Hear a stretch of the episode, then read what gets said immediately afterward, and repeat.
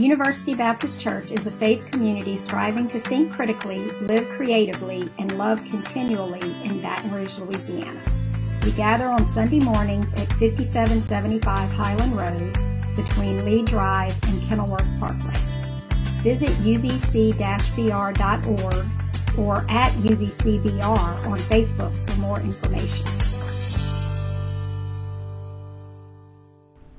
We'll take a look at the book of Psalms, chapter 148. For the last four weeks, for those who haven't been joining us, we've been working our way through a series entitled Forging Through the Fog How the Church Leads a Grace Filled Way in an Era of Partisan Politics. Now, through God's Word, we have seen that there is danger in believing that God favors a political party or a politician that we are called to be truth seekers and tellers in an era of misinformation, and that those that we do not see eye to eye with are our fellow children of God and should be treated as such.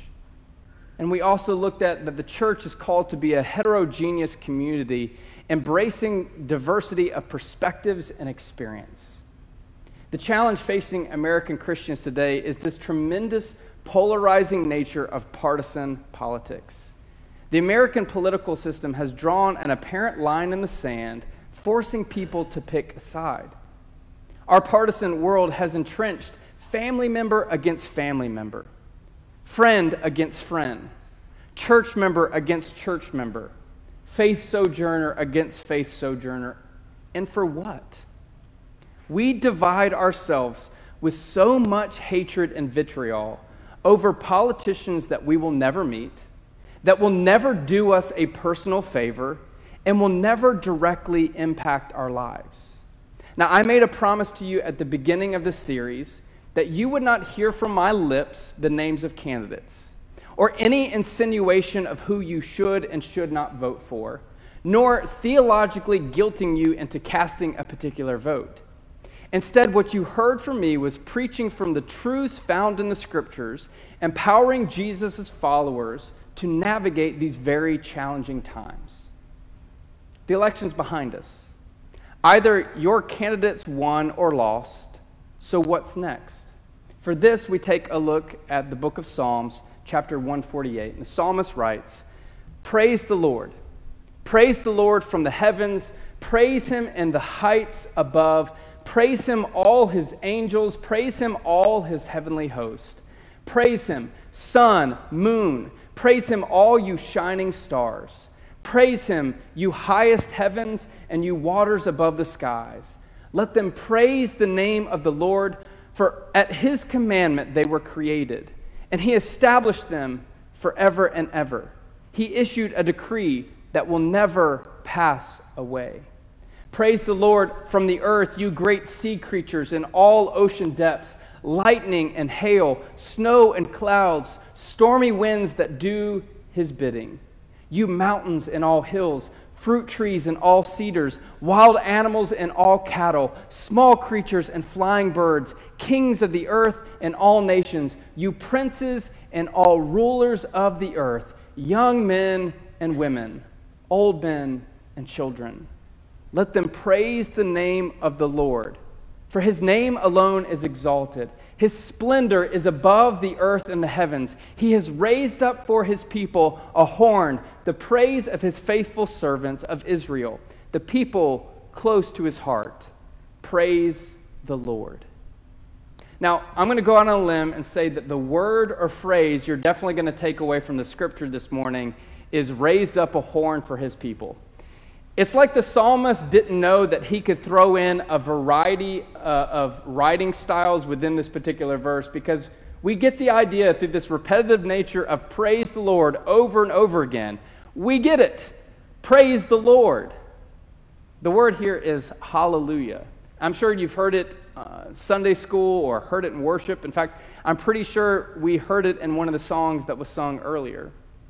It's the combination of, of two Hebrew words, hale and Yah. Hale means praise, celebrate, boast, foolish glory, and Yah is the most sacred name of God. So not only does the psalmist begin and end with hallelujah, but he also uses the word hale, praise, 10 other times in the text. Praise the Lord, praise Him, praise Him, on and on and on he goes. And I think one thing is very clear that God should be praised, that God should be celebrated, boasted upon, given the glory. God should be praised in the highest heavens, in beings, and on earth by creatures and humans.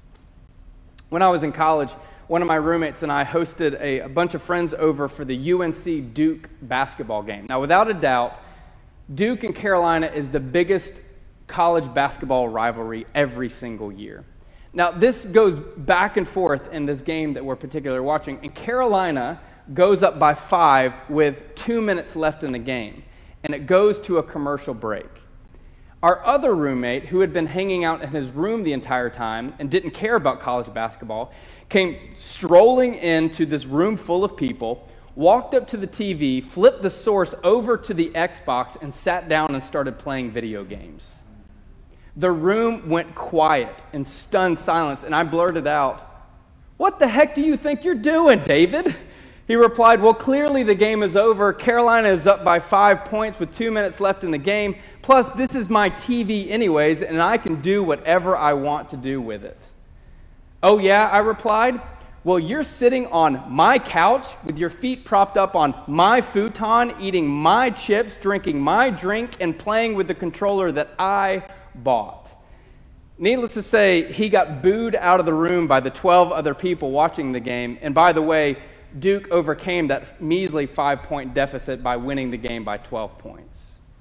In a way, that's what the psalmist is reminding us that we might have bought the TV, but God owns the futon, the chips, the drink, and the game controller.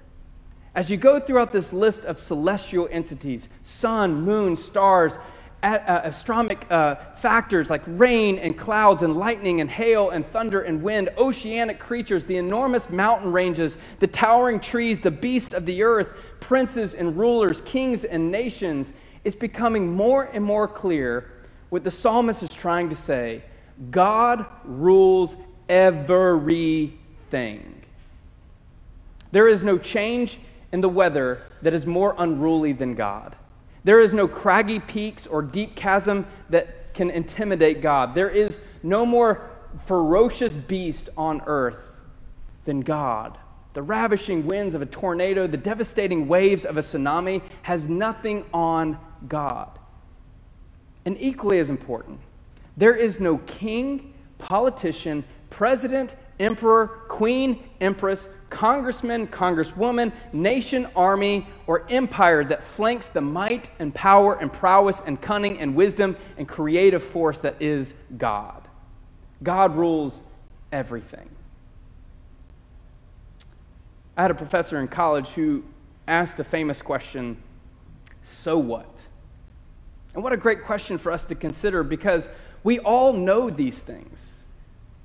We have big, fancy theological words for our understanding of God's rule, the sovereignty of God. We sing it in songs every single Sunday in various dynamic forms of praise the Lord. We pray it as often as we pray the big names for God, such as Savior, Messiah, Master, and Lord. So, what's the problem? Why do I have that whimsical smirk on my face? I guess I'm wondering if God is all these things to us, and to the world, then why do we replace God with politicians, political parties, and agendas? I think one of the reasons that we justify the substitute of God for politicians, political parties, and political agendas is because we've convinced ourselves that certain political figures and agendas are doing the bidding of God. Name the agenda, and it can be justified with Scripture. Name the politician, and he or she can be justified by faith by using it to sway voters. She's not a Christian, so I can't vote for her. He's a good Christian man. She's a good Christian person, has values. There is no way that a Christian could support fill in the blank, are the most common talking points among Christian voters in America. Among evangelicals in America, the faith tradition that University Baptist Church comes out of, the faith affiliation of prospective political candidates matters more than we realize. In fact, a recent Pew research study found that 60% of evangelicals support the claim that faith matters to their politician. In my lifetime, I cannot remember a single candidate running for office that did not mention his or her religious values on the campaign trail. Data backs the fact, finding that nearly 92, uh, excuse me, 99.2% of politicians in office claim to have a faith that they are part of. Faith affiliation seems to be a prerequisite for many people's voting patterns, and yet, do we Christians seeking to put Christians in office actually hold them accountable for living out the way of Jesus? In our divisive world of partisan politics, where we send people to Washington based on which side they're on, does our faith honestly inform the way that we vote? For many, voting is an act of faith. However, keeping politicians accountable for their actions and policies, is that not equally an act of faith? Are we Christian voters concerned with policies and procedures that contradict the most important commands of God, which is to love God and love neighbor? But back to my original question have we swapped God's dominion for political figures, parties, and agendas? Jennifer and I try our best uh, to be the kind of parents that don't put our kids in front of screens all the time. And we realize that it's super easy to just hand the girls the phone when we're busy and they're bored. And not shaming any parents that do that because we've been there, done that, and often find ourselves in that place. But we were concerned a few years back when we gave our parents the idea to give the girls Amazon Kindles uh, for Christmas. Uh, and to make matters worse, it's, it's a pretty cumbersome device. And so we deleted all the mindless apps and games that were on there. And while we've done our best to delete the stuff on there, we also have to depend on the honesty of our girls to use their time of what they're actually saying they're doing on the tablets. And if we really want to see what they're doing, Amazon will email parents a report of the apps used and the amount of time used by those particular apps. Now, while we can't get an Amazon report on what holds dominion over our lives, if we examine a little closer, we might be able to see if we've swapped God out for politicians, parties, and agendas. If we have given more to a political candidate or political party than the church this year, we know who holds dominion. For Jesus said, Where your treasure is, there your heart will be also. If we spent more time in a day, week, and month this year talking, watching, and reading about political candidates and parties more than the time that we actually spent in God's Word, reading and talking and learning about God, then we know who holds dominion in our life. If we are more apt to put political stickers on our cars and signs in our yard than physically display our journey or talk about our journey with Jesus to other people, then we know who holds dominion.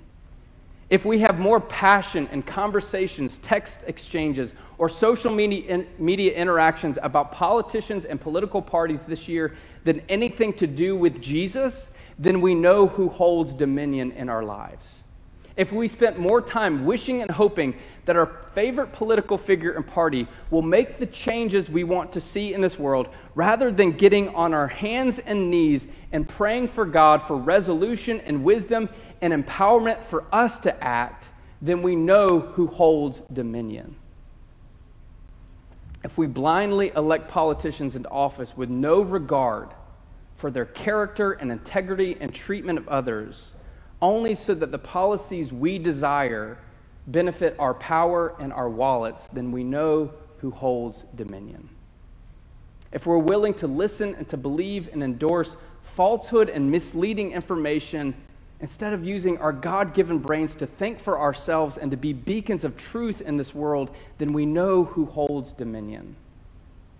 And if we've been so concerned in this entire series that the pastor might insinuate anything about my candidate, my party, or my policies more than we cared about thinking deeply about Jesus' call in our lives, then we know who holds dominion.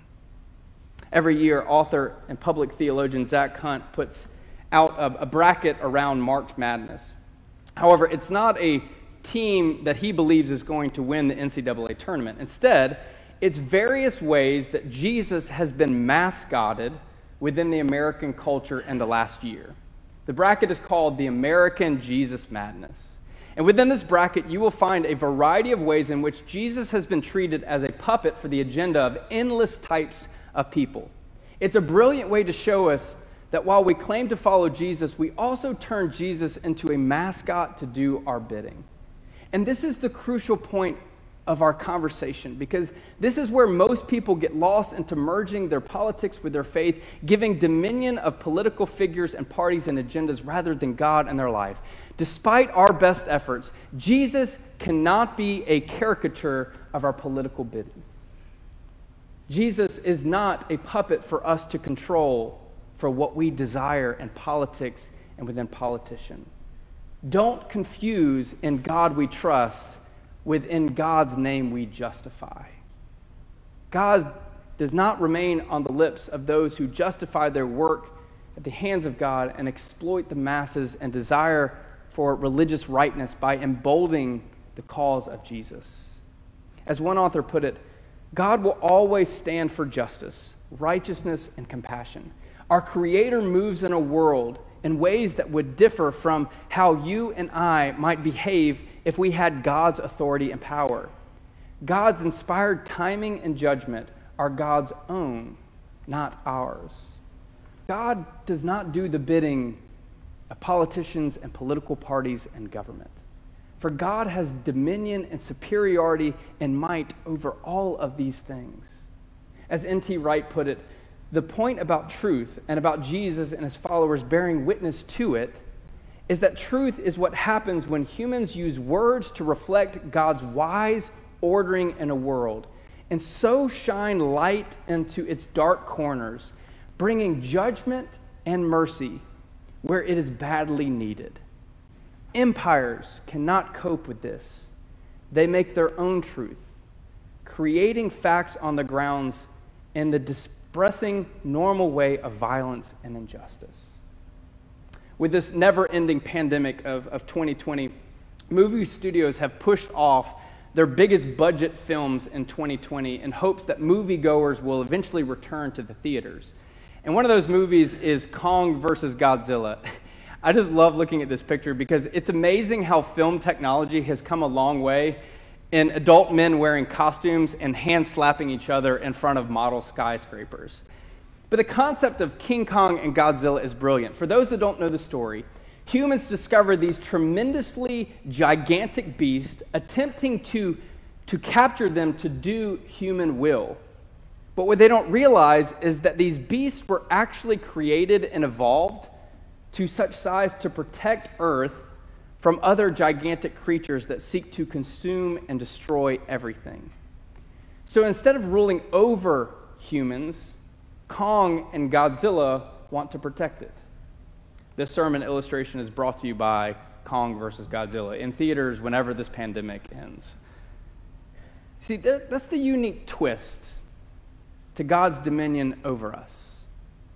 The psalmist points out to us that God is over all things, that God spoke and life came into existence. And then the psalmist points out boldly in verse 14, emboldening his readers to remember that this powerful and almighty, knowing and creative force that is God reaches out to intimately interact in our lives. And he has raised up his people a horn the praise of all his faithful servants, Israel, the people close to his heart. The horn symbol is of strength. The horn would be blown in battles for victory and jubilant praise for success. And it's, it's not unintentional that the psalmist spends 13 verses displaying God's dominion and power over the earth, only at the end to give us a peek into God's heart.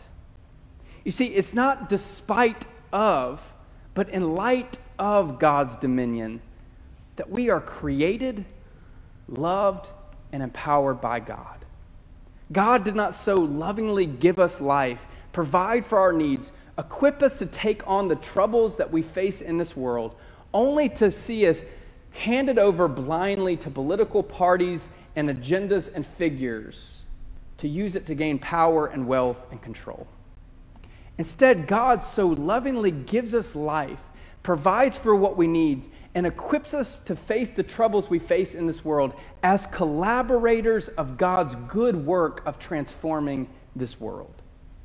Being reminded that we are not God and that we have not created the world actually emboldens our understanding of humanity. For we understand that in all the wonderful accomplishments, human beings are created, and yet we are flawed creatures. And yet God dwells within our lives and empowers us to go out within community and society and government and countries. They cannot exist without people, especially people who are not like us. And yet we are called to work alongside other people in transforming this world. We are all creatures of one God who composed a distinct variety of expressions of humanity. We can find all the things wrong with each other, and yet God shows us that we are brought together for a good purpose in this world. Karl Barth, the great Swiss theologian, wrote this amazing retelling of the donkey that carried Jesus into Jerusalem on Holy Week. He says, a real donkey is mentioned in the Bible. It's permitted to carry Jesus to Jerusalem. If I have done anything in this life of mine, I've done it to relate as the donkey that went on its way carrying this most important burden. The disciples had said to its owner, The Lord has need of it. And so it seems to have pleased God to have used me at the same time, just as I was, in spite of all things the most disagreeable thing, the quite rightly as we are, and were always said to be, thus that we might be used by God in this world. This whole thing is not about us, it's about the glory of God.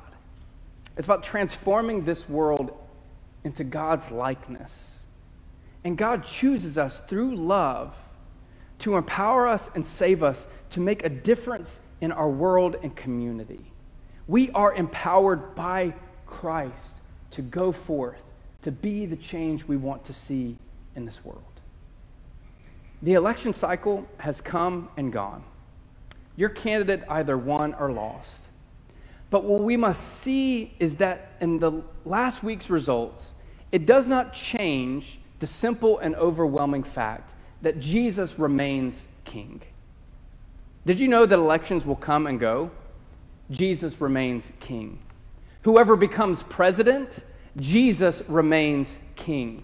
Whoever is elected to the House and Senate, Jesus remains king. Whoever is elected the governor of the state of Louisiana, Jesus remains king. Whoever is appointed mayor of Baton Rouge, Jesus remains king. Whoever is a dictator of said country in some far off place, Jesus remains king whoever has the leading economy in this world, Jesus remains king.